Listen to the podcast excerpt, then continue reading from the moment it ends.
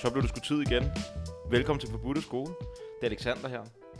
I dagens afsnit, der er det Bjørn igen, der øh, er med, og vi skal snakke lidt om hans integrationsfase, efter han var en tur til Sverige, hvor han fik en masse indsigter omkring nye måder at leve på, og nye forhold til sig selv, og, og den slags ting. Hvordan integrerer man? Hvor er han? Hvilke udfordringer havde han efter sådan et uh, retreat, hvor der blev drukket ayahuasca og lavet alle mulige andre ting, der ja, man kunne kalde for psykospirituel praksiser, hvor man virkelig fik gået dybt, og hvor han fik en masse indsigter. Um, hvilke udfordringer var der? Hvilke ting gik godt? Hvordan fik du integreret det? Og hvor skal vi hen af herfra? Og vi, ja, vi snakker jo en del, så vi, øh, vi kommer også lidt vidt omkring. Og øh, det handler ikke kun om, om Bjørn og Bjørns rejse det hele. Vi, øh, vi tager lige nogle, nogle forskellige afkørsler rundt omkring, og blandt andet så giver Bjørn et, øh, et stykke rap, poetry slam, kald det hvad du vil, som er øh, som dumper ned i den her podcast i dag, direkte fra Bjørns mørkeste periode. Øhm, tusind tak for det, Bjørn. Tak for at bringe lidt øh, lyrik, lidt rytmik ind på den forbudte skole kreative inputs, det er fandme altid noget, som øh, der kan give smil på læben, og ja, give lidt spil, ikke? Så øh, jeg håber, I nyder det her podcast. Hvis, nu kan jeg lige så godt sige det, hvis I gerne vil hjælpe os, så må I hjertens gerne gå ind og like på diverse sider. Der er links nede i øh, description-feltet. Og ellers så smid en, hvis I har lyst, smid en 5 vurdering på podcasten, de steder, hvor I lytter til podcast. Det hjælper også med at vokse og med at, at, at sprede budskabene. Spred ringene i vandet, ikke lav flere af dem. Det er vel det, det handler om i en eller anden øh, forstand, og det er ikke fordi, vi synes, det er sjovt at skulle at, at bede om at, at lægge ud den her del af det, men altså algoritmer. Hvad fanden kan vi sige? Hvad fanden kan vi gøre ved det? Sådan er det. I må øh, have rigtig god fornøjelse, forhåbentlig, med det her podcast. Tak for nu.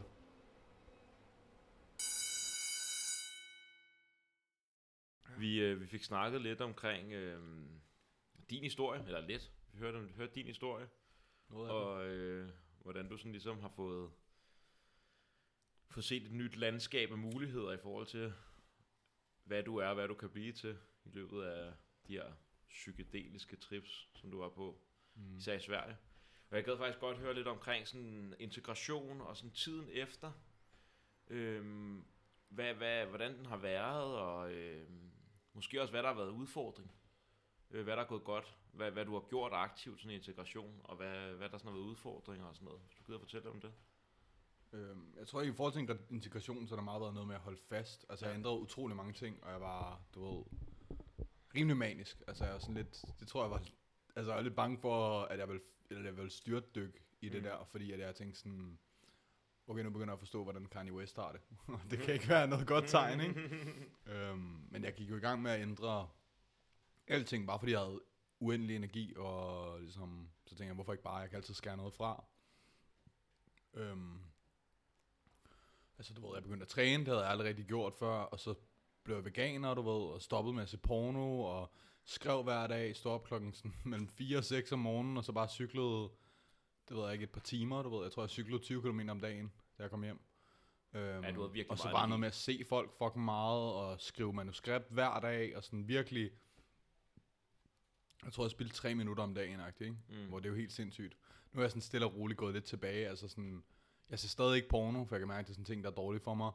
Øhm, jeg har stoppet med at spille computerspil, det er sådan noget, jeg, det har jeg har haft misbrug med det i mm. lang tid, og det er sådan noget, jeg spiller virkelig meget. Det har jeg gjort i to måneder, og det er det længste stykke tid i hele mit liv, efter jeg begyndte.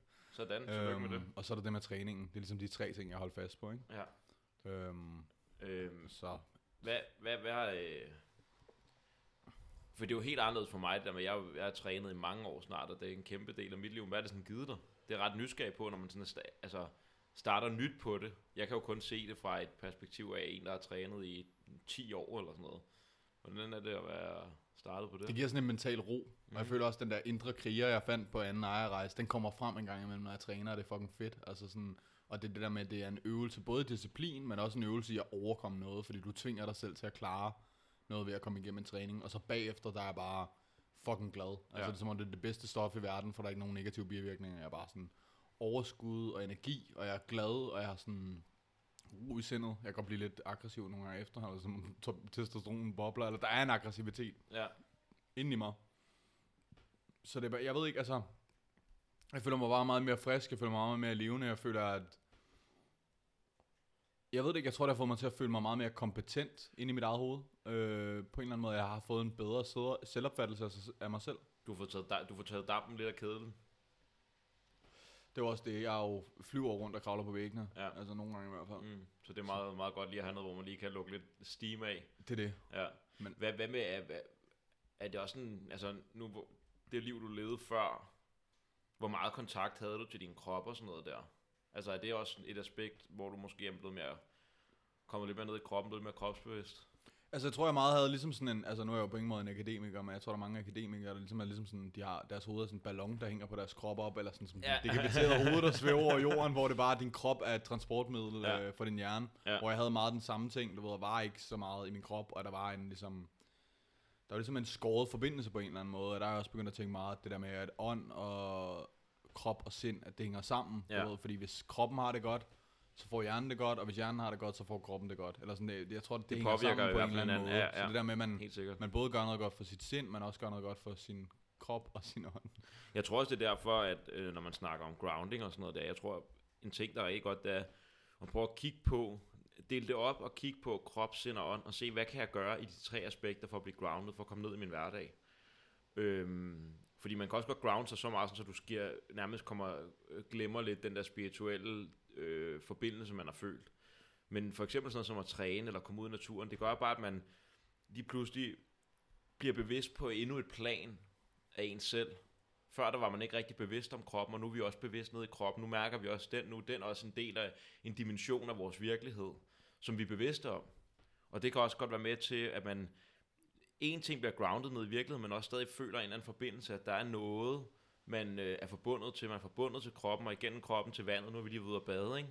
Ja. Den der følelse af, jamen altså, jeg bliver forbundet til kroppen, og igennem kroppen, der ligger jeg mærke til, til verden, sådan så at man bliver mere, mere bevidst ved at komme ned i kroppen på en eller anden måde. Det tror jeg er, altså, er vanvittigt vigtigt, når man...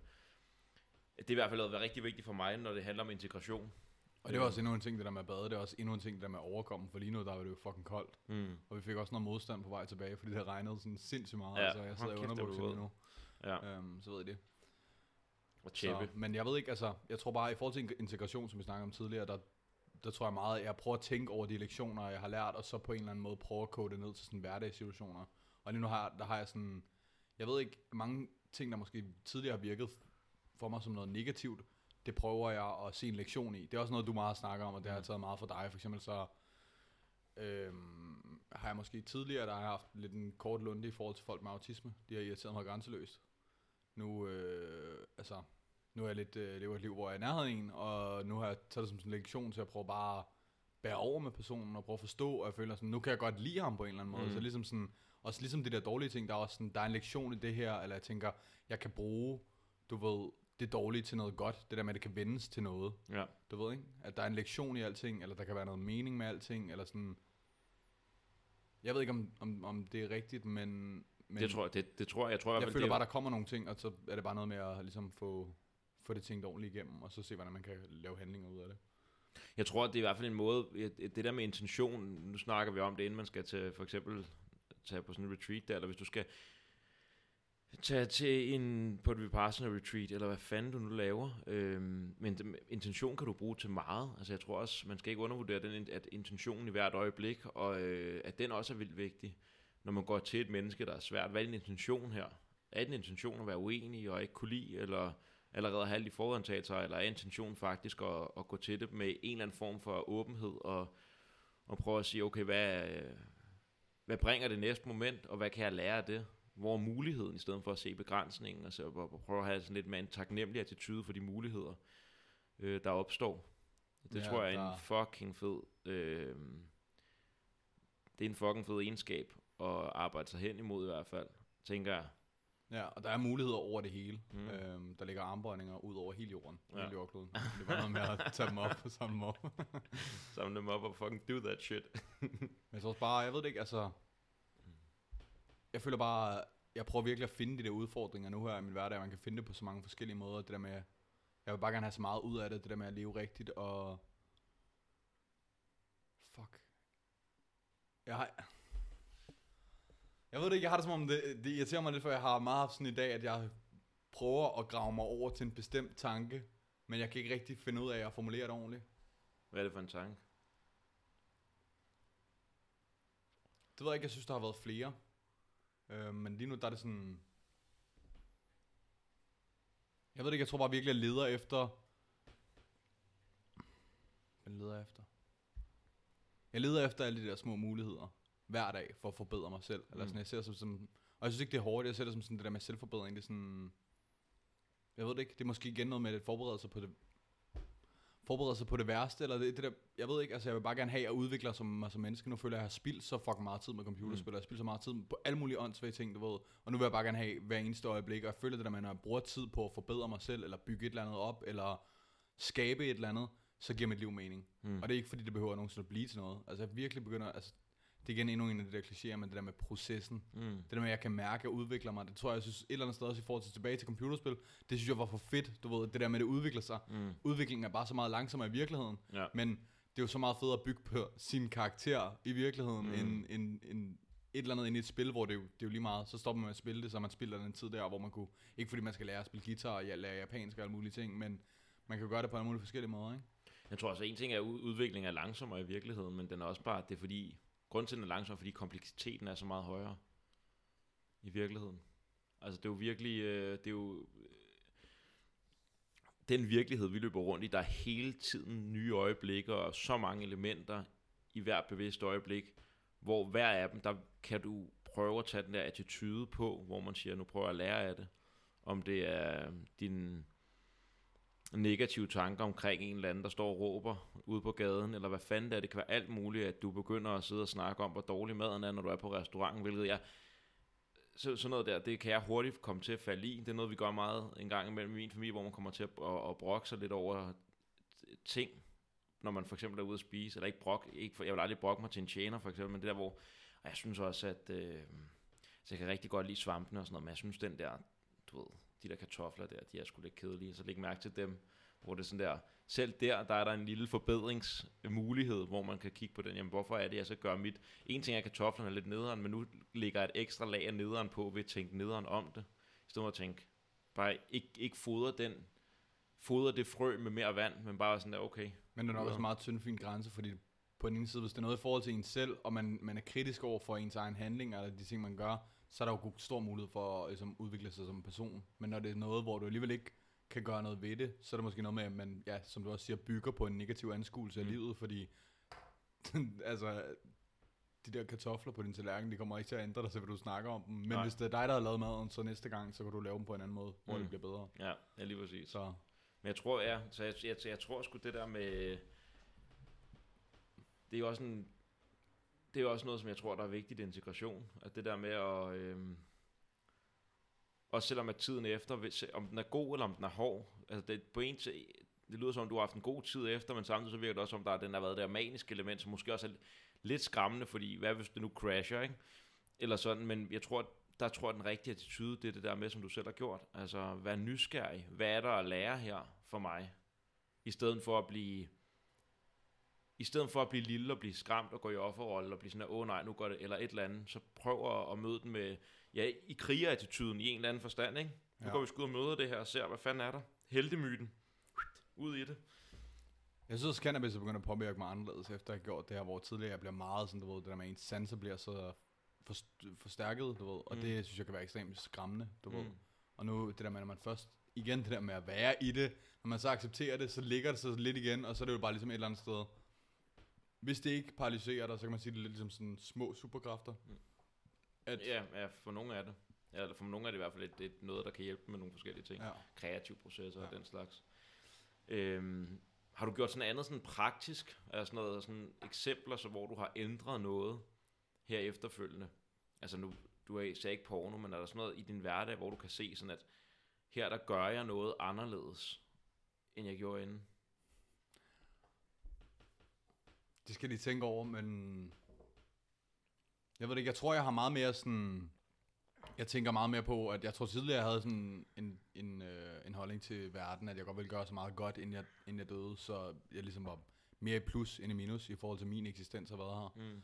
Men jeg synes, jeg ser flere muligheder i de der ting der. Jeg ser, du ved, jeg begynder at tænke rigtig meget på alle de mennesker omkring mig. Det der med, jeg havde allerede den der bagtanke med, okay, de har deres egne liv, og de har, samme, de har nogle af de samme problemer som mig, og man kæmper alle sammen med ting og alt sådan noget. Men jeg føler på en eller anden måde, fordi jeg er blevet mere åben, så tænker jeg, at der er noget, jeg kan lære fra alle de her mennesker, du ved. Og sådan, også nu vil jeg jo godt skrive manuskripter også og sådan noget, og det der med, Nå, men så kan det være, at der er en karakter i det her, jeg Mm. kan bruge på en eller anden måde, mm. og så Mm. bliver det som sådan en rigtig god undskyldning for at bare jo snakke med en perfekt. fremmed person. Ja. Øhm, Det er jo også det er jo vildt fedt det der, hvis man, altså nu begynder du også, nu har af det med skuespil og sådan noget der, men der er noget, hvor at, hvis man kan få verden til at fodre ind i ens passionsprojekt, så bliver verden vildt interessant. Det er lidt det, der sker Ja. ja. der. Wow, er der en karakter her? Kan jeg, Ja. kan jeg måske se, hvordan jeg kan spille en eller anden bestemt rolle? Vil virkelig observere dem her, eller være med dem? Eller sådan, det, det er jo fucking fedt. Ja. Jeg tror også bare, at det er blevet mere sådan... Den måde, jeg egentlig godt vil have, at mit liv skulle være på, det er blevet mere håndgribeligt, hvordan jeg skal komme derover, og jeg gør mere af de ting, der gør, at det rent faktisk er. Og jeg har det som om sådan, at mit liv bare er virkelig fucking underligt på en virkelig fantastisk måde lige nu, at sådan, der sker bare så mange mærkelige ting, og der er så mange små døre, man kan gå igennem. Mm. Og jeg elsker det der med, at det, for jeg føler, at de dage, der er der mest meningsfulde, det er de dage, hvor du, når du vågner om morgenen, så vil du aldrig kunne forestille dig, hvad der vil ske den dag. I stedet for, at det bare sådan, du Nå, men, øh, så vågner jeg, okay, så skal jeg bare arbejde, jeg kommer hjem, så jeg sådan, jeg ser bare lidt tv, og så, øh, så går jeg i seng næste Mm. dag, ikke? Mm. Du ved, for den der repetition, det bliver også bare, altså der kan også være noget meditativt i, noget repetitivt, mm. men det kan også bare hurtigt blive ekstremt meningsløst, synes jeg. Ja, men det er jo, ja, okay. Så det der med de der... Men, det er jo, men igen, der, den, den kan du gribe an på helt samme måde. Prøv at lære af det. Jeg synes jo, jeg, jeg, der er jeg rigtig, synes jeg sådan zen-filosofi er rigtig fed, ikke? Den der med, at man skal vaske op, når man vasker op, og at du i, i det også kan finde den der ro og den der fred. At det også kan være et, et sted, hvor man kan give lige så meget slip og give sig hen til øjeblikket og finde ud af, okay, nu begynder jeg at blive tænkt negativt. Hvad kan jeg lære mig selv her?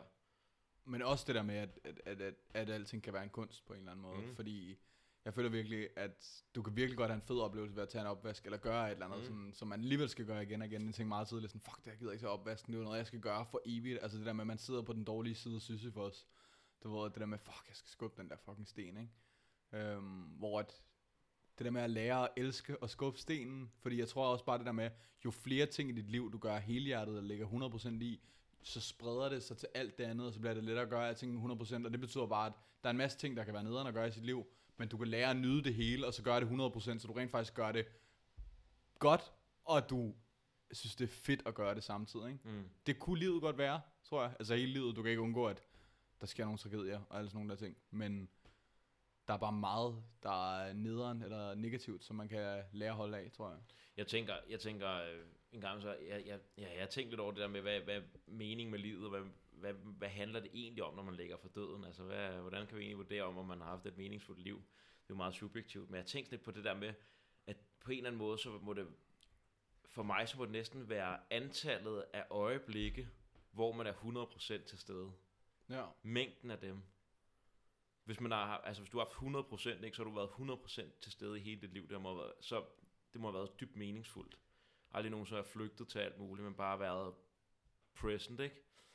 Jeg kan meget Øh. godt lide den tanke. Jeg tror meget, jeg tænker sådan, at det er det der med, at man gjorde så meget af de ting, man ville Mm. som muligt. Det der med, at der ikke er Men du ved, hvad, den, der, den der søde pige, som man egentlig godt vil noget med, men man turde ikke. Eller det der med, at øh, der var egentlig den her drøm, du havde, men den gik man ikke efter. Det der med, at hvis man altid tager de sikre valg, og man ikke tør at gøre det der ting, så tror jeg, det så ophober som, som her er ligesom et skab med alle de ting, jeg har fortrudt. ja, men ja, fordi der tror jeg, jeg, jeg tænker lidt, der er også mange mennesker, som er i liv, hvor man ikke bare kan tage et valg, og bare gøre noget, og gå efter det. Og jeg tror også, at der ligger noget i det der med, at meget af den utilfredshed, eller det, der gør vores liv utilfredsstillende stillende en gang imellem, eller der er en eller anden form for lidelse, det er det her med, at vi har forventninger og ting, som vi gerne vil have, og fortrydelser, som vi ikke har givet slip på. Ja. Så vi er i vores... Vi sidder måske, og lige pludselig har vi fået, fået børn, og vi sidder i det her liv her, og man, man har måske det, det der øh, leverpostejsliv der, hvor man bare tager og står op klokken 7, får børnene klar i skole, arbejde indtil klokken 17, og så hjem, hente børnene, lave mad, lige se en times fjernsyn i seng, og så kører den, og så lige pludselig er der gået 17 år, og så tænker man, hvad fanden? Selv i det liv, der tror jeg, at man kan finde en... Hvis man ikke bliver ved med at prokrastinere og tænke over, hvordan det kunne være anderledes, eller at fortryde de valg, man har taget, så kan man finde et eller andet, en rummelighed, hvor man kan være tilfreds med det, der er, og bare ligesom igen vaske op, når man vasker op, og bare være far, når man er far, være arbejder, når man arbejder, hvor man virkelig bare er til stede i det, man laver 100%. Ja, Om det det, er så også, bare er noget repetitivt. selvom noget, det er repetitivt, så kan der også være alle mulige små forandringer i alle de der ting, der man kan have forskellige øjeblikke med sine børn. Det kan være en af en dag, hvor ens barn siger, at den fucking umiddelbart, som gør, børn gør, der er fucking fantastisk, hvor man er sådan, holy shit, har jeg lavet det, fucking Mm. vildt, eller du ved, der kan jo godt være mange små variationer, og du ved, jeg tror, det er jo godt at rutiner, der er ikke noget galt i at leve på den måde. Jeg tror bare, det er jo igen det, der, man, det er, hvad man gør det til. Mm. Der kan jo godt være alle de der små ting, øh, og forandringer, og spænding og mening i det der. Ja, og jeg tror engang, men så for mange mennesker handler det måske ikke altid bare så meget om forandring, men for dem, der, jeg tror, selv hvis man stiller sig ret tilfreds med bare det liv, man har og sådan noget der, det synes jeg er vildt smukt. Jeg synes virkelig, der er noget smukt over det der, man begynder sådan at, at tænke lidt på at se mennesker som træer. Ja. At alle, mellem træer, der diskriminerer vi ikke, der siger vi ikke, det er et grimt træ, det er et flot træ. Så altså, det, der er engang, så er der flotte træer, hvor man tænker, wow, men man siger ikke, det er et grimt træ, det gider vi ikke kigge på, det er et dumt træ. Det gør man ikke. Og, og lidt det samme med mennesker. Mennesker gør bare det, de gør. Og, og jeg synes bare, det er smukt, over, at man kan leve nogle helt simple liv. Men det, som jeg bare håber, det er, at man så bare lever de liv, at man er helt til stede i dem. Altså, at man virker, at, at det, det, det vil fandme være... Øh, fordi jeg tror, hvis man, hvis man er, løber rundt og er lidt små tilfreds med sit arbejde, og det sejler vildt meget, så kan det måske være, om, at man trækker det med hjem, og man tænker hele tiden over det, så kan det være, at det er der, man går glip af det der fede øjeblik med sin datter, hvor man bare er ved at zone ud på sin telefon, fordi man egentlig synes, det er noget lort det hele, og så oplever man ikke hende, og man oplever ikke ens kone, og man glider fra hinanden i relationerne, fordi man har så meget lort op i sit hoved, man ikke får sagt, så man ikke får sagt til hende, hvad der egentlig foregår, og derfor ved man ikke rigtigt, hvem man selv er, og man, altså det hele den der, det der med bare at være til stede i et simpelt liv, det synes jeg virkelig også er smukt, men jeg tror virkelig, det handler om at være til stede, stede. Det der med det gode liv, det er et spørgsmål om en eller anden form for nærvær. Så hvor, mange, hvor lang tid, hvor meget, meget af din tid i dit liv er du nærværende, og er du til stede i dit liv? Fordi det der, der er kun ét sted at være, og det er lige her og nu. Så det er med på med at prokrastinere for meget og fortryde fortiden og sådan noget der. Det er bare... Jeg tror også, det handler om taknemmelighed, og det handler ikke om, hvor meget du har, men hvor taknemmelig du er for alt, hvad du har. Jeg føler Mm. på et tidspunkt, at jeg har mistet mange ting i mit liv. Der begyndte jeg at blive virkelig taknemmelig, selvom jeg havde meget mindre, end jeg havde før. Og tilbage til det der med, at du sagde, at snakke om træer, at de, du ved, er perfekte, eller man siger ikke det der med, at det er grimt træ. Jeg har haft meget den samme tanke, hvor jeg tænker på en eller anden måde, virkeligheden er perfekt. Mm. For jeg tænker, du kan lægge den samme tanke over på katte, Mm. fordi det er en anden race. Jeg synes, alle katte, de ligner hinanden i hovedet. Sådan, eller alle, alle hunde er en eller anden race, hvor jeg tror, vi tillægger lidt nogle forskellige... Altså, så ser man fejl i mennesker, eller så ser man, du ved... Øhm, det er sådan noget, man er mere vant til, fordi det er ens egen race, så man har ligesom en, en referenceramme på en helt anden måde i- i forhold til mennesker, og derfor så er man sådan, om det er en grim person, eller øh, det er noget grimt tøj, eller hvor det hele er jo et eller andet sted perfekt. Men man kan bare ikke lade være med at tillægge det alle mulige menneskelige ting. Jamen, jeg tænker, at det som der er fucket op for os mennesker, det er vi selvbevidste. Og i vores selvbevidsthed, der opstår vores ego, og der løber vi rundt og, har, og, og, og skaber nogle forudantagelser, nogle forståelser af, hvordan at ting skal være. Hvis man går vildt meget op i mode, så tænker man om en eller anden, der ser helt, og sejler helt vildt meget måske. Kan det være, at man har en skyggeside der? Så tænker man nok, jeg har en grimt tøj. Når jeg tænker, man nok, at kæft, så ser det en latterligt ud der, så begynder man at tænke sådan om folk, eller man begynder at tænke om folk, der ikke, øh, der begynder at tage stoffer. Hvis man sætter styr på sit liv, så tænker man, hvad fanden laver de? De kan bare tage sammen, de kan bare stoppe med det. Alle de der ting der, hvor at vi ikke bare ser, at ligesom naturen gør, hvad den gør, så gør vi, hvad vi gør. Fordi vi er naturen. Det er sådan en latterlig ting, hvor vi adskiller det, hvor vi tror, at vi står over det. Det gør vi jo ikke. Vi, vi er jo, øh, det, er jo, det er jo det, der er så vildt ved at kigge rundt på menneskeheden. Se, den, det er en fucking farverig, øh, en fucking farverig art, en dyreart. At, hold kæft, hvor var den mærkelig, og hvor der skal der mange ting, man kan følge med i, og øh, vi bygger ting, og vi ser forskellige ud, og øh, vi udsmykker os selv, og alt det der, det er jo for vildt, men det er jo bare menneskelig natur. Så vi kan ikke begynde at diskriminere imellem det. Det man så godt kan gøre, man kan jo snakke om det, og, og måske sprede nogle, nogle idéer og nogle tanker, som måske for... Øh, ikke endt, men som modarbejder de negative dele af menneskeheden. Lidelse, vrede, den slags ting. Fordi at, at det, det er noget, som man måske en af de farver i øh, den farverige art, som man tænker, okay, det kunne vi godt undvære bare lidt mere af. Det tænker jeg vel alle sammen, at må være et eller andet mål for menneskeheden, at man reducerer lidelse. Altså, det må være et godt mål, og, øh, og skaber mere mening og mere lykke. Men der er vel også mange, der tænker, at jeg vil gerne gøre verden til et bedre sted. Altså, Helt sikkert. Der. Helt sikkert, men jeg tror, det er det, der er smukt ved mennesket, det er, at vi, ja, vi er bare, vi er dyr ligesom alle de andre, men fordi vi netop er blevet selvbevidste, så kan vi sådan, vi, der er ikke kun en, en biologisk evolution hos os, der er en social evolution, der er en individuel evolution, der er sådan ret vanvittig. Øh, altså bare når man kigger på, hvordan kultur udvikler sig, og hvordan teknologi udspringer, det er, hvordan den også har en evolution og udvikler sig. Det, der, det synes jeg virkelig er... Øh, ja, det ved jeg ikke. Jeg synes bare, det, det er noget af det, som gør mennesket så fucking fascinerende, og så kan man virkelig begynde at gå rundt og prøve at værdsætte også nogle af de dele, der er lidt fucked up, fordi det er, sådan der, det er bare en, en del af det der tapet. Altså det var én ting, og der er ikke noget af det, vi rigtig kan adskille, som du selv siger, på, en eller anden plan, på et eller andet plan, så er det perfekt. Det kunne ikke være anderledes. Det var det, der skete. Det var det, der skulle ske. Ham, det, han, er, han, har, han har, den inkarnation, han løber rundt i, der er man en idiot. Og sådan, sådan er det bare. nu løber man altså bare rundt og, og råber og skriger. Ja, men det er jo også fucking work in progress, og det er mm. jo med os alle sammen og hele menneskeheden generelt, og det er jo fantastisk. Det virker som om, det går i den rigtige retning i hvert fald. Ja. Altså som om verden bliver bedre sted og nemmere sted at leve. Ah, det ved jeg, der er, der er vi måske lidt uenige, men den har den det... Måske er bare optimist. Altså ja, jeg kan også godt, ja. vi kan snakke om mange forskellige måder, hvor jeg tænker, det kan gå galt ja. på, altså kunstig intelligens, eller global opvarmning, Præcis. eller... Ja, ja, ja den har jeg faktisk snakket, den snakkede øh, mig og Jannik også om, men øh, det er sådan en, den synes jeg var interessant, og jeg tror også, det er derfor, jeg synes, det er vigtigt det her, med at alle folk, som der... Folk burde snakke noget mere sammen. Flere samtaler, hvor man ligesom kan spejle sig hinanden og sige, okay, hvad tænker de her herover og sådan så man, vi, vi, for det, der sker igennem samtaler, det er også, at for det meste, så kan vi spejle os i et andet menneske, hvis vi er åbne, og så kan vi finde ned til noget, der er lidt mere fælles menneskeligt, i stedet for altid bare at falde tilbage på at se på vores forskelle, hvor det altid kommer til at gå op, så bliver det sådan noget meget os mod dem.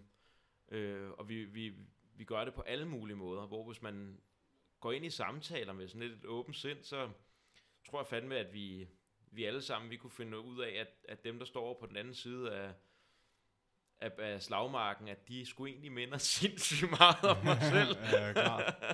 og det tror vi er godt af. Jeg tænker på sådan, der er sådan en stor, jeg kan ikke huske, hvad hedder, men en stor amerikansk psykolog, der opfandt sådan en øvelse, hvor det handler om, når nogen snakker sammen.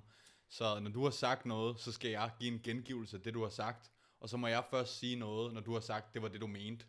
For så er man helt sikker på, hvad den anden sagde, og så prøver man rent faktisk at forstå personen, ja. ved, og så forstår man personen. Og jeg ja. tænker bare, hvor spændende ville det ikke være, hvis det var en politisk debat, hvor den anden modstander ikke måtte snakke for det og forstå det.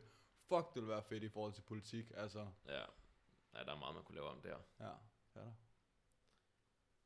Jeg vil godt lige øh, tilbage til, til det her øh, projekt Bjørn. Øh, hvor, øh, hvor, hvor, altså, hvor skal du hen af? Hvad skal der ske nu? Hvad er planen? Altså... Har du, har, er du sådan en, der planlægger? Er du sådan en, der øh, sætter, sætter mål ud i fremtiden, og noget, du gerne vil, og har nogle tanker og idéer? Jeg tror, jeg har planer i forhold til det der med idealer. Du ved, jeg har det sådan, jeg vil gerne komme rigtig i god form. Du ved, for jeg føler, så får jeg mere energi, så bliver jeg stærkere som menneske, øh, så bliver jeg hårdere i hovedet. Du ved, jeg vil gerne blive et mere disciplineret menneske, der laver forskellige øvelser, som at træne eller bade, eller det der med at tvinge sig selv til at skrive. Jeg ved bare, at jeg skal lave kreative ting, og det, det har jeg brug for. Og jeg vil gerne lave alt muligt, og nu har jeg eksperimenteret med mange forskellige over de her år der. Øh, øh, og nu er jeg blevet rigtig interesseret i skuespil, øh, og det vil jeg rigtig gerne prøve af. Og jeg ved ikke, hvad der bliver, hvad der bliver til det, men, eller, jeg ved ikke, hvad det bliver til, men jeg skal bare prøve det af. Ja. Jeg vil også rigtig gerne lave film, du ved, øh, jeg er meget visuelt anlagt, så jeg tror bare, jeg skal lave kreative ting, og så ser jeg, hvad fanden, hvad fanden det bliver til. Ja. Det behøver ikke at være noget endeligt resultat. resultat. Jeg tror bare, det er noget, jeg bliver nødt til at have i mit liv. Hvad med sådan i forhold til det her, øh, som vi snakker om med, med selvudvikling og sådan noget? Hvad, altså, du vil godt fortsætte med at træne og sådan nogle ting. Er der noget, hvor du tænker, at noget, du vil undersøge næste gang? Eller er det bare den her attitude, du bare vil køre på? Nu, nu, nu, nu, nu lærer vi af så meget som muligt i livet, og vi fortsætter nogle sunde udviklinger og holder fast i nogle sunde øh, vaner og så er det ellers bare med at, øh, at, at, at blive ved med at skubbe sten op af, af bakken jeg tror, jeg er i gang med at bygge en eller anden form for metaforisk totempæl på en Mm. måde, ikke? hvor jeg har det som om, jeg bygger på et eller andet. Og sådan både en mentalitet, men også noget igennem mine handlinger og mine vaner og min udvikling som menneske. Øhm, jeg synes, jeg bliver lidt forhindret lige nu, fordi jeg, du, jeg starter på højskole, så jeg drikker ret meget. Og jeg har lidt som om, at du ved, totempælen er væltet, når jeg vågner morgen, om morgenen næste dag. Så jeg føler godt, det, det kan lidt øhm, sløve min proces. Og jeg ved ikke lige, hvad fanden jeg skal gøre med det, fordi jeg synes også, det virker stort i det her land. Og øh, bare stoppe med at drikke. Men øhm, jeg havde egentlig drukket to måneder før, og der følte jeg ligesom, jeg kunne mærke, at jeg byggede den der, den blev højere og højere hver dag, ikke? Bygget den der hvad? Den der metaforiske totempæl, Mm. mm. eller hvad fanden det er, et hus. Ja, ja, jamen, jeg er med, jeg er med. Øhm, jeg tænker sådan lidt, det er jo det, jeg synes virkelig, det er meget, der handler om balance, ikke? Og sådan der, hvis man, hvis man, jeg tror også, der er nogen, når de begynder på øh, alt sådan noget der, med selvudvikling eller spiritualitet, og så kan det også blive sådan altomfavnende, og det er ikke fordi, det er dårligt eller noget, men jeg synes også, der er noget smukt i, hvis man stadig godt kan leve et helt almindeligt dansk ungdomsliv på langt hen ad vejen, men så bare have den der del med, øh, sådan så at det ikke behøves at blive altså næsten en hel munkevej, vel, hvor at alt, alt, der trækker en væk fra sandhed 100%, at det t- kan du ikke gå ind i, fordi at selv det der med at drikke, du kan jo, man kan jo være til stede i det, og virkelig bare nyde det, altså give den gas, og så bare sådan der dagen efter, når man har det røv, fordi jeg har det på samme måde, jeg drikker tre glas vin, og så næste dag, der er jeg småt deprimeret hele dagen. Det var som om, at, at alt bare ikke, livet føles ikke lige så fedt mere. Men jeg er, sådan, jeg, jeg er sgu blevet bedre til at have de dage der, fordi jeg, sådan, det, jeg ser det som sådan en dag, hvor jeg giver mig selv lov til at, du ved, have det lidt skidt. Ja, Der er ikke så fint, så det er fint. Men jeg det tror også, man skal spille på flere heste i den forstand, at for eksempel det der med, at man skal ikke lægge det hele på én ting. Hvis Nej. alt det lykke kommer fra et parforhold, så kommer du til at lede efter det andet sted, og måske nogle andre kvinder, eller hvis det hele hænger på en religion, eller en ideologi, eller spiritualitet. Jeg tror, der bliver nødt til at, du bliver nødt til at sprede det lidt ud. Mm. Det der med at både have, når man så laver man træning, og det er meget godt, og så har man det der sociale måske, og så har man måske også en kæreste, og det får man noget godt derfra. Så har man måske en hobby og et job, og du ved, det der med, at der er mange forskellige ting, og så, øh, så kan det være, at man laver yoga, og at der, er- man, man får spredt det ud, for jeg tror også det der med, hvis der kommer, hvis man tænker, at der kun er et rigtigt svar, så kan man ikke lytte til nogle af de andre svar, eller Nej. så kan man ikke lytte til nogle andre mennesker, så får du altid afspejle alting, du hører i forhold til den enkelte ideologi, eller tankestruktur, eller sådan, Ja, så man hele tiden har et eller andet, en eller anden forudantagelse, når man går ind til noget. så tør cementen. Ja, så tør cementen. Ja. Det vil vi ikke have. Jeg, jeg, jeg tænker, det der med at sprede ud, jeg, jeg, det, er- jeg tænker også bare, at det er vel det, det handler om, det der med at prøve at blive på en måde komplet menneske, ikke? Altså sådan, så du ikke bare sidder foran computeren og spiller, men du faktisk også får, får udviklet dit fysiske væsen, og øhm, dit sociale væsen, og også det der, ens nærvær, jeg tror også noget som, jeg synes det her begreb FOMO er meget sjovt, ikke? for vi er i sådan lidt en tid, hvor at på grund af sociale medier, sådan, så tror folk, at man skal lave noget fedt hele tiden. Øh, og, og så tror jeg, der faktisk er, er, er en del mennesker, som ikke får etableret en kontakt til den del af dem selv, der bare er nærværende, som godt kan sidde. Det der med, at man keder sig, når man sidder derhjemme. Jeg synes, det er et mærkeligt begreb egentlig, fordi at man kan jo bare være... Altså, det er jo bare meditativ tid, hvis man egentlig gør... Altså, jeg forstår det godt, det er ikke det. Jeg siger, jeg tror bare, at, at det er tid alene er under, at bliver undervurderet i vores samfund, og det er næsten mærkeligt at bruge. Altså, jeg, jeg kan godt... En, I perioder, så bruger jeg nærmest sådan hele, altså mange dage helt alene, og jeg synes, det kan være skønt. Jeg er måske også lidt ekstrem en gang med, hvad det angår, men sådan, jeg, jeg tror bare, at, at ligesom at det er godt at få aktiveret sin krop, aktiveret sit sociale element, så er det også godt at aktivere det der nærvær bare med det værende. Og der er det der alene en god ting, fordi at når du bare, hvis du går ud og prøver at træne det, når du er sammen med dine venner og sådan noget, man ryger hele tiden væk fra den, fordi der sker så meget. Indtrykken er meget mere. Jeg tror, det er godt også at få trænet den del af en selv. Jeg tror også, det er vigtigt at kunne give op på den måde, på en eller anden måde. Eller jeg sådan, synes meget tidligere, jeg tænkte, tror jeg, også lidt på højskole nu, er det der med, at man tænker, når der er en fest, og man egentlig er træt, og man har brug for alene tid, og man tænker, ah, okay, jeg burde heller ikke drikke i dag, så tænker man i et øjeblik måske sådan, hvad hvis det er den fedeste fest, nogensinde jeg går glip af. Mm. Men jeg prøver virkelig at lære det der med at bare sådan tænke, "Nå, det er jo ikke det, jeg har brug for. Og når jeg kan mærke, at jeg sidder i en social situation, hvor det er sådan, jeg kan ikke være til stede på den måde, jeg godt kan lide at være til stede, Mm. så skal jeg ikke fucking være der. Så Nej, det- skal det jeg gå god- fra det. god det er okay at gå op til festen, drikke glas vin, men hvis man kan mærke det der, så bare fucking... Det er også noget, jeg synes, det der Og det er også det der med at mærke efter. Ja, men jeg tror også, noget, noget jeg synes, der er sjovt, det der med, hvis man bare ikke har lyst til noget, det er en, det er en undskyldning, man sjældent kan bruge. Ej, det, det gider jeg sgu ikke. Eller sådan, skal være sammen, det er der ikke lyst til. Hvorfor er det et problem at sige, egentlig? Det er jo bare mærkeligt. Ja, det er rigtigt. Det er fucked up. Jamen, jeg har seriøst ikke lyst. Hvis jeg kommer i dag, så får du en... Det, du får ikke den fulde oplevelse her, vel? Lad os vente til en dag, hvor at, øh, jeg er godt humør. Eller Men jeg måske tror, jeg slet det ikke lyst til at se dig. Vi er så forsigtige med at sove hinandens følelser, for Ja. hvis du skriver, jeg gider ikke at ses i dag, så tror jeg, de fleste mennesker vil tænke, fordi det også noget, man ikke siger, så tror jeg, de vil tænke sådan, "Nå, det har noget med mig at gøre. Ja, men, Fordi- jamen, det, men det er jo igen der, det er der, hvor man kan se en eller anden form for... E, er i hvert fald, det, det ser jeg i hvert fald som en af, et eller andet aspekt, som noget øh, sådan egocentrisme i vores samfund, fordi man, man tror altid, at det har noget med en selv at gøre. Ja, jeg troede, jordkloden roterede om mig engang. det gør den ikke. Nej, præcis. Men altså, jeg tror, det er sådan en typisk teenage-syndrom, det der med at tænke på den måde. Det gør jeg i hvert fald, da jeg var teenager. Altså, øhm. Og det er også bare, bare at være så meget i sit eget, ikke? hvis man tænker, det handler om en. Men jeg tror også, når man kan give slip på de ting, så er det sådan, fuck, det skulle godt det der, man ikke altid får, hvad man vil. Jeg vil tænke på, øh, hvad for et pikhoved du vil være, hvis du altid fik, hvad du gerne ville have. det tror jeg, du har ret i. Jeg tror, det er godt med lidt øh, en, en smule adversity i livet. Ja. Det var også Buddhas historie. Han var jo en prins. Har, kender du den? Ja, Ja. du må gerne fortælle den. ja det er bare, han, han var en prins, og hans øh, far, han ville gøre alt for, at han ikke oplevede dårligdom og lidelse. Så inde på, i det her palads, hvor han boede, kæmpestort område, der var der kun smukke kvinder, og der var, alt, der var ikke sygdom, der var ikke død, der var ikke gamle mennesker, der var kun alt det gode. Og så på et eller andet tidspunkt, da Buddha han bliver lidt ældre, så hopper han ud en gang, og jeg tror første gang, der ser han, jamen, han ser forskellige ting, han hopper ud tre gange, og ude i verden, hvor han ser af døden, og han ser folk, der tigger og prostituerede. Han ser alle de der ting der. Og efter hver gang hopper han tilbage ind, men han har set det mørke, så han kan ikke, han kan ikke blive inde i, øh, i hvad hedder det, i, i paladset. Så, så øh, går han på sådan en, øh, en lille eventyr, hvor han prøver alle mulige måder på at, at, at, at finde svaret på, hvad meningen er. Men nu vi, vi dør, vi lider, hvad fanden sker der? Altså, øh, så han prøver at blive sådan, sådan en, ja, hvad, hvad kalder man dem? Sådan en, der faster og bare, du ved, prøver at leve livet så hårdt som overhovedet muligt, for igennem smerten, der finder vi, øh, finder vi sandheden. Og han prøver også den omvendte vej, hvor man bare totalt indulger, og så på den måde finder sandheden. Og intet af det virker, og så er det der, hvor han så begynder at sætte sig og meditere under boligtræet, og finder ud af, at det er den gyldne mellemvej, det er den her, det er den her balance. Og det tror jeg også igen taler til det med at, at prøve at blive prøve at, at, at, at, at blive komme i kontakt med så mange dimensioner af vores væsen, altså vores krop, vores sociale væsen, alle de her, fordi at det, det er der, hvor vi sådan skaber balance i vores person.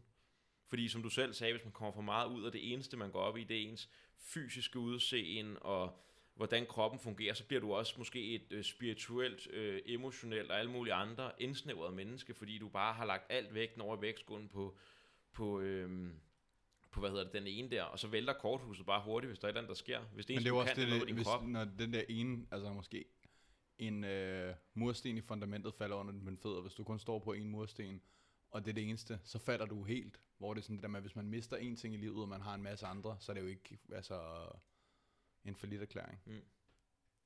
Jeg vil gerne læse en tekst op for dig, jeg har skrevet. Yes. Altså, jeg håber, folk kan lide Det bliver sådan a cappella, men jeg føler mere det sådan, som sådan en digt. Jeg håber, folk kan lide det. Så øhm, Giv det et skud. det gør jeg.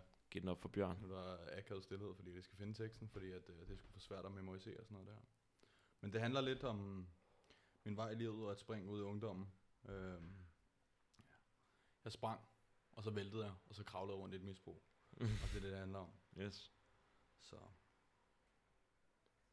Jeg er i din mund helt slap, hedonisme, nihilisme til det sidste. Mit liv er noget lort, det er en blæ, jeg ikke selv kan skifte. Burde tage ansvar, min tanker uklar, kan ikke bestemme mig. Blind over for konsekvenser, alle de valg jeg vælger. Har det fint, hård, fin linje mellem stof og medicin. Og knippet din og drukket lin og sniffet kokain. Lejet gangster rap wannabean. På min psyke og krop samler jeg sorg, mit indre indhold, indvold, flår. Jeg ud, så du forstår de mekanismer, der foregår under min hud. I dag vil jeg give slag som sadister, i morgen vil jeg have som masochister. Det er skørt, hvordan livet skifter, og døden lister, og vi ender alle i en masse kister. Stofferne ændrer mig, ved godt hvad der venter mig. Jeg magter ikke at konfrontere, kan kun flygte fra det pisse træt Det er det prisen man betaler for indtag kemikalier Man skal give tilbage for. Det man har fået store doser Små psykoser, intet med mod. Jeg fortjener det jeg får, mine usikkerheder leder til Jeg misforstår, misforstår når de tager over. Sover ikke nok for tiden, fortiden for for meget Sende tid på min inderside, så jeg inderside i mit hoved. Skyld og skam, min indre flamme ved at brænde hele lortet sammen. Og menneskeligheden den er for klam. Mennesker tager grimme former om natten Noget de mørke lurer, døden kan jeg mere overskuende jeg fangede i mit hoved midt i klodens navle. Begyndte at savle som en retarderet Har jongleret med flere bold end jeg kan gribe. Taber det hele på gulvet på en dag Tre nederlag på stribe kan mærke det hele er ved at falde fra hinanden. Kan mærke fanden gerne vil lave aftaler Men kvaler gør mig stille i samtaler. Stadig som en statistisk teater Stiger på plakater på mit værelse Kan ikke være det. Menneske burde være den måde jeg bærer mig selv på. Halvt imellem halte og gå. Mit hoved slukker, for træt af alle indtryk til at gå på drukker. Jeg er dukker, jeg har brug for dig, du er en rigtig kvinde. Du kunne føde mine børn eller smadre mit sind. Det er de følelser, jeg fanget inde i mit hoved. Intet mod, når jeg famler i blinde labyrinter. Hvor lykkeligt, at du fandt mig Lad være at prøve at forvandle mig Flygter fra mit ansvar, kærlighed kan ikke redde mig du er en psykosol, og lige nu har jeg brug for en psykolog, for jeg er et individ derude, der skider. Du må vide, at alting er der før eller siden. En dag styrter pyramiden. En dag styrter pyramiden. Øh. Fuck, det er mørkt, mand. det, er du, det er fandme, det er du god til. Det skider jeg på, det er fedt det der. Det var midt i tornadoerne, det der misbrug, altså. Fucking lille live performance her, det er fedt. Tak for det. Jeg plejer at tage det som musik, men jeg vil bare gerne dele det. Jeg tænker, Ja. at jeg vil gerne have, at det her podcast skal være sådan et sted, hvor det kan være alt muligt. Ja, altså, for der kan helvede. komme en ind og spille guitar og synge to sange Det var og snakke fucking lidt. godt, det der. Og, altså, det Tak det for hele. det. Ja, det var så lidt. Jeg vil gerne dele. Så, men det handler om at altså, fuldstændig sidde fat i det der misbrug, og det der med at søge mod destruktiviteten, og bare Ja, du kunne mærke. leve efter de forkerte idealer, altså bare...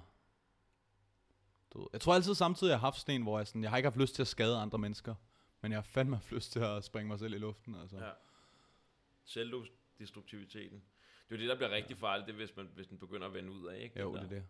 Men jeg har altid været sådan en type, der var meget ud af. Øh, noget nyt, der skete for mig, sådan, jeg begyndte at blive meget mere vred, end jeg plejede før. Altså sådan, jeg plejede bare at blive ked af det altid. Mm. Mm. Men jeg kan meget bedre lide vreden på en eller anden måde. Jeg synes også, jeg kan godt lide at blive lidt skarp i, altså, i munden nogle gange. Men Er, bliver, Øhm. er, det, er det fordi, du er blevet bedre til at sige fra, eller er du, bliver du vred? Fordi vrede, det er vel også bare sådan, er det, er det godt at være vred på folk? jeg tror, jeg er blevet bedre til at sige fra også. Ja. Men jeg tror også, at jeg bare bliver... At min øh, reaktionsmønstre har ændret sig på den måde. For eksempel det der med, at jeg nu reagerer på negative ting med vrede, i stedet for øhm, at blive ked af det. Mm. Og det, altså man skal nok finde en balance i tingene, der kunne godt være, kunne være begge dele. Jeg tror, det er mås- måske en, Men det er spændende at prøve. ja, måske en skridt den rigtige, altså fordi jeg tænker, målet vil være ikke at blive ked af det, og ikke blive vred. Det ved jeg ikke, om det vil være. Tror du ikke det? Jeg ved det ikke. Jeg vil gerne, øh, Du kan godt være vred. jeg vil gerne være menneske. Nå ja, 100, 100. Ej, det er godt Øhm. sagt, det er godt sagt. Hold din kæft, der er det ikke engang med, med alt det der. Jeg vil gerne være menneske. Ja, det og det der med, at man skal jo fucking opleve det hele. Ja. Altså alle følelserne skal jo, Nå jamen, jeg tror ikke, vi skal jo være der. Det er jo bare med, hvordan du håndterer dem. Ja, altså det er jo ikke fordi, jeg tror ikke, man kan undgå vrede og, og blive ked af det. Ja, det er bare det der med, hvis, hvis man kan, hvis man, hvis man i et øjeblik lige får, har en lille ups, nu kan jeg få en bevidst om, okay, jeg kan egentlig faktisk, kan jeg blive vred, eller jeg kan også bare være, okay, jeg sætter en grænse, jeg siger stop og alt muligt, men jeg, jeg lader ikke vreden tage over, fordi det er egentlig ubehageligt, og det afføder ikke så meget godt. Hvis man, hvis man kan det i det moment, så tænker jeg, at det er da vel egentlig bedre, end at blive vred. Men det er måske også det der med, altså du kan godt blive vred, og så kan det være, at det kommer i dit toneleje, men du ikke nødvendigvis siger noget, eller du stopper den, inden den kommer til dit toneleje, eller du tager den endnu længere. Det er jo mere det der med, når følelsen kommer, så det der med måske at give slip på den, eller Mm. det der med at bare, Ja, ja, ja, okay, så er vi enige. altså ikke lade sig forføre af vrede, du så, ved. så, er vi, ja, så er vi enige. Sådan, så det er igen sådan en der, det er sådan en vrede, det er sådan lidt en, øh, igen sådan en bevidsthedsklokke, som lige sådan, uh, nu skal jeg sige fra. Altså fordi den kom der, at nu skal jeg sige fra. Jeg skal give slip på den, jeg behøver ikke at stå og råbe af mig og sige alt muligt, men jeg skal sige, stop, marker. Et Ja. eller andet, du ved. Fordi at, at jeg behøver ikke at, at fodre den, men øh, jeg skal lige mærke den, fordi fuck, der gik du over Altså grænsen. jeg tror personligt, mine klokker ringer, når, øh, du ved, når jeg oplever uretfærdighed i verden. ja. Og det kan jo godt være nogle gange, at, ligesom, at hvis jeg har en forkert virkelighedsanskuelse, så kan jeg godt misforstå noget, Mm. og så se en uretfærdighed, der måske ikke er lige så uretfærdig, som jeg opfatter den. Men nogle gange så er det der også, jeg ved ikke, jeg tror bare, det er det, der, det, er det, der gør mig allermest vred. Det kender jeg godt, det der. Hvor man synes, at noget er uretfærdigt og noget er forkert, men så er det måske faktisk, fordi man ikke helt... Ja, man bare har et forkert, nogle forkerte forudtagelser, men man ser verden lidt lidt skævt på en eller anden måde. Jeg føler, uretfærdigt kan lyde så forkælet, men Ja. tit så er det ikke, handler det ikke om mig selv. Nej. Eller sådan, at jeg føler, at det er unfair, eller Mm. livet er uretfærdigt. Det er mere det der med, at måske at der er nogle mennesker, der opfører sig uansvarlige, eller inkompetente, eller destruktive i forhold til verden, og så går det ud over nogen, og så er man sådan, man kunne bare godt se, hvordan det ikke er sket, men nu er det jo sket, og så er det bare sådan, hvorfor fuck skulle det ske? Ja. Det giver mening. Så, Havde du en historie, du ville fortælle? det ved jeg ikke. Jeg tror, jeg tænkte på... Altså, jeg vil gerne være så ærlig som muligt. Jeg synes, det føles underligt at fucking smide mit liv ud på den her måde. Jeg ved ikke, om det er en Det behøver- god ting eller en dårlig ting. Det, altså, hvis du, øhm, det, det skal du Men, så godt, du nej, men generelt med hele fucking den her samtale i Ja, dag, altså, ja, ja. jeg ved ikke, om fuck der lytter, altså, undskyld mor. jeg synes ikke, du har Nej. sagt noget, der er forfærdeligt. Nej, men Du er jeg, bare ærlig jo. jeg, øhm, jeg prøver, øh, men jeg havde sådan, det der gjorde, at jeg blev et halvt år ædru, og det der med at ændre alt det der forhold til misbrug, det var, at jeg kom hjem fra Østrig og arbejdede på et hotel, og så en af mine venner var begyndt at date min ekskæreste. Mm. Øh, og det var virkelig sådan, det har været det bedste forhold, og sådan, jeg gik fra hende, fordi at jeg ikke kunne finde ud af at være en god kæreste, følger det, Mm. det, det, fortæller jeg mig selv i hvert Mm. fald. Jeg ved ikke, om det er rigtigt længere. Jeg tror, jeg har tænkt på det for meget. Men så der, den konfronto- konfrontation, jeg havde med ham, hvor sådan, han skrev til mig, at vi skal snakke om noget, jeg vidste med det samme, det var det, du ved, at, at folk har vidst det, i, i, altså folk omkring mig tæt på mig, har vidst det i flere måneder, og ikke mm. Har sagt noget. Du ved, Mm. jeg følte mig forrådt af Oh. alle Ja. du ved, ikke? Og det er sådan, den Ja. ene var jeg nede på et, fucking det der hotel med at arbejde, og jeg, vi, altså, vi var så tæt på hinanden, og han sagde ikke noget. Du ved, og jeg ved, at det kommer fra gode intentioner, fordi han tænkte, der er også noget godt med at høre det fra den person, der ligesom har gjort skaden. Så det var en, ligesom, en god intention, der gik galt. Men mm. da jeg Mm. mødte ham der, jeg kunne huske, jeg cyklede derover, og jeg havde bare lyst til at banke ham. Altså, jeg, jeg har overhovedet ikke været lidt tur, men det, det tror jeg er sådan meget instinktivt. Mm. Og så jeg møder ham, så kommer jeg ned, og så er han helt væk på stoffer, og taget en pige med, du ved, eller sådan, det er, ikke, det er så ikke hende, men det var, jeg tror, han havde brug for en, ligesom en øh, trøsteklud på en eller anden måde, og jeg føler det der med, jeg, jeg blev allerede vred til at starte med, for jeg føler det der med, det er så meget værre at få en dårlig nyhed, end at give en dårlig nyhed. Det er heller Mm. ikke fedt at give en dårlig nyhed, men sådan, du burde ikke have en støttepædagog. Nej. Nej. Kommer ned, pisselig glad, sådan der. Der er ikke, noget, ikke nogen øh, søde løgnhistorier om, om, det skete bare, og nu fik vi følelser for hinanden. Det var, altså det var bare, Nå, hun er med mig nu, og nu hun elsker mig nu, og du ved, jeg gider ikke at være venner med dig alligevel, sådan der, og du, jeg ved ikke, altså... Fuck en mand. Øhm, og bare sådan lagde den over på mig, sådan da jeg havde haft en fucking, du ved, jeg ryger ikke hash særlig tit, jeg røget en, en hash joint, tænkte, det kan jeg godt, øh, du ved, bare taget på væg, så jeg havde fået det fucking dårligt, så han lod være med at sige det, fordi han vidste, at de andre havde sagt, at jeg havde dårligt der, så sagde han det som om, at du ved, at han gjorde mig en kæmpe stor tjeneste ved ikke at sige det der, du ved, og var sådan om, at kaldte mig sindssyg, fordi jeg havde haft det psykisk dårligt der, og sådan noget der, og så endte jeg med at bare spytte på ham, du ved. Og han er sådan, han er sådan en stor buff fyr, ikke? Og så fløj han bare mod mig, og så øh, fucking, jeg lagde ham ned, han var helt væk på stoffer, og var vågen helt anden, ikke? Og så holdt jeg ham, du ved, øh, i kraven i tøjet, ikke? Og jeg kunne bare høre sådan øh, en stemme ind i mit hoved, der sådan, slå, slå, slå, og sådan den lyder sådan, Ja. Ja. altså hver, med hver ord af det der slå, der kunne jeg høre en knytnæve, der ramte et hoved, du ved, ikke? Og jeg kunne bare ikke. Og jeg tror, det var fordi, jeg var bange. Men jeg tror også bare, at det er en grænse, jeg ikke er gået over, det der med, jeg har ikke... Ja, det er ikke meget godt. Jo, 100%, 100%. Ja. Jeg har selvfølgelig slået som barn og sådan Mm. noget ting, men jeg har aldrig tæsket en anden person. Nej, nej, godt. Så jeg tror bare, at det var en, en grænse, jeg bare ikke kunne gå over. Mm. Fordi det er også, vold du sgu også blive afhængig af. Det er jo magt i altså en re- meget ren fysisk form. Og rush. Og et rush. Altså, så slap jeg ham, slog han mig i hovedet, sparkede mig, og så gik vi hver til sidst. Han kaldte mig en bums eller sådan noget. Men, øh, Bums. og så lige bagefter, ikke? så er der sådan en dreng, der falder på et løbehjul, der begynder at græde. Og det er, så, altså, det er så glad for, eller fordi jeg glemte lidt mig selv i et øjeblik. Og så gik jeg over og prøvede at trøste ham og hjælpe Mm. ham op. Så det, Så, det, altså, så holdt jeg virkelig tårerne ind på vej hjem, man, før der begyndte bare at brøle, der tude, da jeg kom hjem, fordi fandme også en stykke oplevelse, fucking... mand. Nogle En- jeg har kendt i fem år, ikke? Og så at alle vidste. Du ved, jeg følte bare ikke, altså, jeg... Det var som om, det he- hele mit liv bare faldt fra hinanden. Altså, det er det bedste, der nogensinde er sket for mig, men sådan... Fundamentet faldt bare fuldstændig under mine fødder. Det der med, at jeg ikke havde min, altså, mine venner på samme måde mere. Altså, jeg kom også i konflikt med en anden, du ved, i den periode, sådan, hvor han også sådan skulle være troende over for mig. Men det synes jeg var for fucking sjovt, fordi han lavede sådan Captain Morgan, du ved, og sådan det der op med knæet. det var sjovt. Men øh, det hele faldt fra hinanden. Og det der med, at jeg mistede alting, det gjorde, at jeg blev så taknemmelig for det, jeg havde, selvom jeg ikke havde noget. Eller, det føltes som om, jeg ikke havde noget. Selvfølgelig havde jeg noget. Mm. Selvfølgelig havde jeg noget. Ja. Men det der med, at jeg fik taget så meget fra mig, det gjorde bare, at jeg satte pris på mit liv så meget. Og jeg tænkte sådan, jeg kunne mærke inde i mig selv, hvordan jeg var blevet korrupt. Hvordan den omkring mig var blevet korrupt. Du ved, det der med, at han kunne gå fra... Jeg ved, altså... Edro, der er han... Altså, han, han har noget godt i sig, ikke? Altså, han Mm. har et godt hjerte. Han er bare... som har nogle skeletter skabet, kørt stofmisbrug, så er det svært at være et godt menneske. Ja. Så jeg, jeg ved, der, der er noget godt inde i ham. Ja. Ja. Det er jeg slet ikke i tvivl om overhovedet. Det har jeg set. Men det er underligt det der med, at jeg kunne se, hvordan vi alle sammen var blevet røvhuller. Hvordan jeg var blevet dårlig menneske. Det Ja, hele, ikke? det- Og så var jeg sådan, det, jeg kan bare ikke det her mere. Nej. Og det var også et eller andet sted, så var det en kæmpe fuckfinger til ham, fordi jeg var sådan, du er en fucking narkoman, sådan der. Nu skal jeg vise dig, at jeg godt kan være ædru. Ja. Så var jeg ædru i et halvt år. Sådan. Fuck, og det, hvor fedt, og det var det, der satte det i gang, og det tror jeg også bare, at jeg ved ikke, jeg kan ikke lade være med at tænke på, at det var ikke sket, hvis jeg ikke havde taget ayahuasca. Nej. Altså sådan præcis, at processen kom på den måde. Så der, der havde du ikke, drukket hvorfor. ayahuasca der? Der havde jeg drukket ayahuasca to gange, okay. inden jeg havde den der oplevelse. Ja. Og det er, det var en af de hårdeste perioder i mit liv, men det er også samtidig det bedste, der nogensinde er sket for mig. Ja. Altså, for det er også det der med sådan, at, altså ikke fordi min ekskæreste skylder mig noget, men det der med, at når det er en fucking ven, du ved, ikke? Ved du hvad jeg tror? Det som jeg, når jeg hører det der, så tænker jeg, en ting det er, at ens øh, gode kammerat finder sammen med ens ekskæreste, ikke? Som man også stadig er glad for, eller et eller andet. Hvis han bare havde været cool, havde ringet til dig og sagt, prøv at høre her, det er sket, og jeg kan godt forstå, du synes jeg er nar, men et eller andet, ikke? Ja. Det der med, at du bliver, at, at man bliver stukket i ryggen af så mange mennesker, det fortæller jo også om, at du nok også, altså du har taget nogle forkerte valg, og nogle forkerte skridt i dit liv, som du Ja. vender med de mennesker. Altså det er jo ikke de, det er jo ikke de Altså, rigt, rigtig jeg tror også, jeg har været uden for pædagogisk rækkevidde. Ja. Jeg tror, jeg måske har været en person, der har været svær at snakke med. Ja, Altså i forhold til måske at sige sådan nogle af ting til mig. Ikke? Også fordi at, altså, jeg tror måske, jeg har været meget ustabil i den periode, hvor jeg har taget mange stoffer, og så tror jeg måske, at jeg tænkte sådan, jeg vil spare ham for det der, fordi at, jeg ved ikke, hvordan han, Han kommer sejler, til at reagere ja. på det, eller sådan hans Ja. liv sejler, ikke? Og så, jeg tror bare, der er mange, men det er sgu farligt med gode intentioner, for det er jo altid med de der ting, der tror jeg, jo hurtigere du siger noget, jo bedre. Fordi der, der er en god mulighed for, at folk finder ud af noget en dag. Når Og jo længere tid der er gået, jo større er forræderiet. du tænker også bare, at de venner, du var sammen med der, og ham, der, der så var sej- kom sammen med din ekskæreste, Ja. du er også kommet i en situation, hvor du venner med de mennesker. Ja.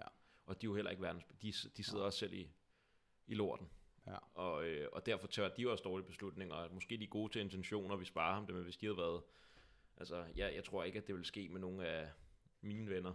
Ja. Altså, det, jeg tror, at det, kan, det der med, at man kan blive forelsket i en, eller anden, i en pige, og det er en ens kammeraters ekskæreste, det er fandme, hvad der kan ske. Altså, det kan ske, men, men ja. så er det, hvordan håndterer du det? Håndterer du ja. det som en mand, eller håndterer du det som, det ved jeg ikke, en stofmisbruger? Ja, og det er også det der med, man, Nej, kan, ikke, man kan jo ikke være venner med alle narkomaner, Ikke for at shame stofmisbrug, eller hvad fanden man kan kalde sådan noget der. Det er ikke sådan. Det, der er sikkert også nogen, jeg, jeg, jeg har selv mødt en masse, som er Men jeg tror også, det rigtig dygtige etiske mennesker, men som bare Det har det let. hårdt. er at tillade sig selv at gøre en masse fucked up ting, når man er på stoffer. Ja. Og så når den der men- kommer, hvis den stadig eksisterer i det øjeblik, så kan man jo altid bare dope sig selv igen, og så lægger du ikke mærke til det. Det er rigtigt. Men, men det er også igen, det er jo det, det er den der, for, altså stofmisbrug i sig selv er en fuckfinger på en eller anden måde til livet, eller til sig selv, eller noget i den stil. I en eller anden grad, det er den der, eller ikke, det, nej, det kan det i hvert fald være. Ja. Det kan være destruktivt stofmisbrug. Der er også måske nogen, hvor det er mere ligesom sådan en, et varmt tæppe, der bliver lagt om en, fordi man egentlig bare synes, at verden ikke føler sig noget, og det er rart at, du ved ikke, mærke kærligheden for noget heroin, eller hvad fanden det kan være.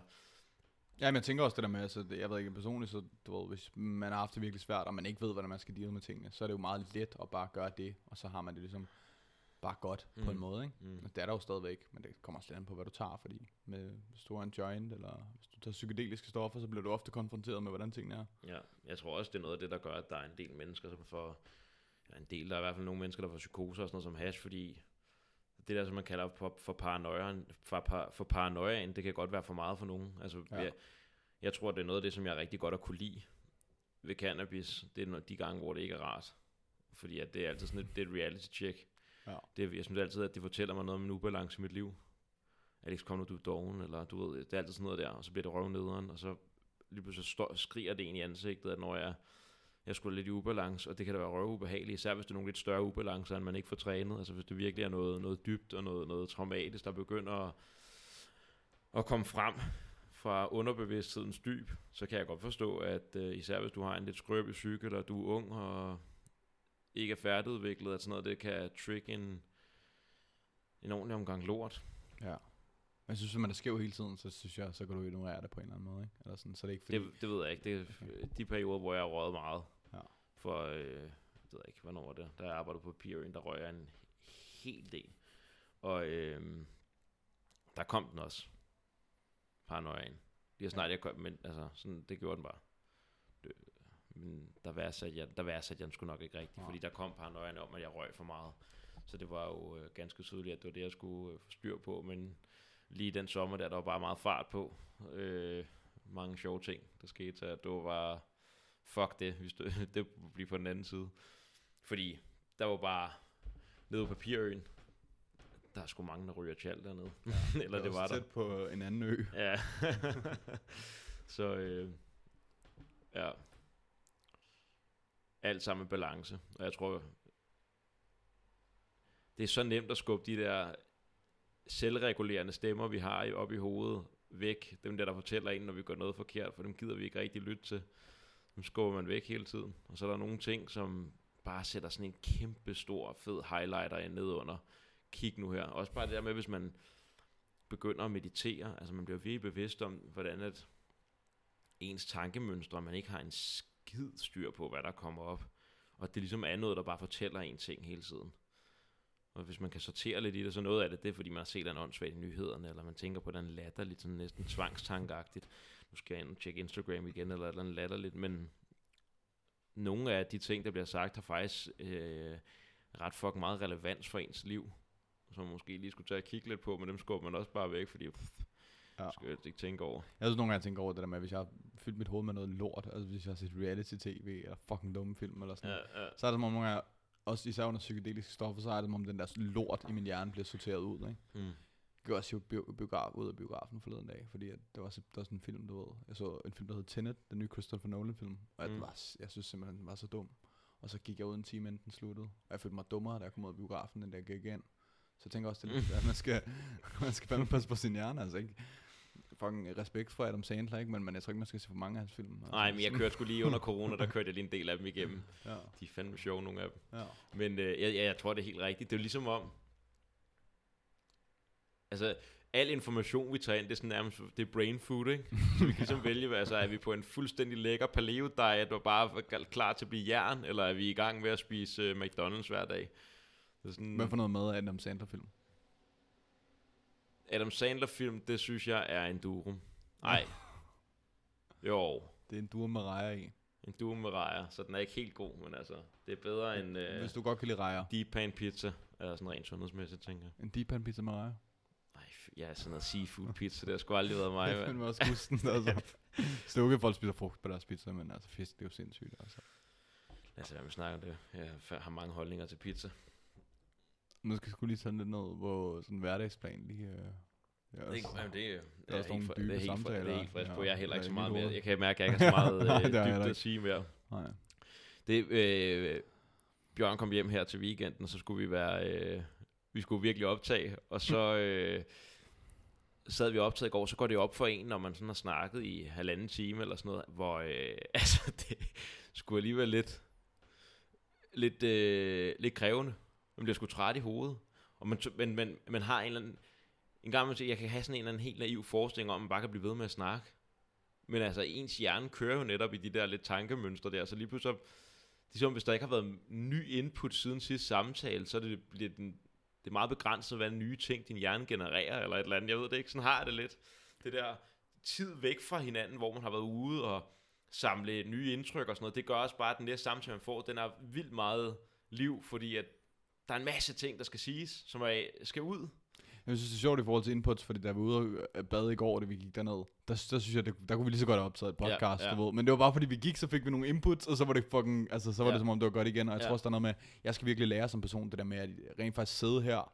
Fordi der er, det kan ikke lade være med, nogle gange så kryber det op. Hvis jeg ikke er i sådan en flow, så kryber det op på mig, det der med sådan, åh oh, nej, det her, jeg bliver optaget lige nu, ikke? Der kommer Mm. sådan bare ud fornemmelse, så fuck, der, folk, folk skal høre det her, mm. altså, eller måske er der nogen, der kommer til at høre det, ikke? Der er nogen, der lytter til det. Ja. Tak til dem, der lytter til det. det er fandme fedt, Ja, det er det. synes jeg. Lad os se.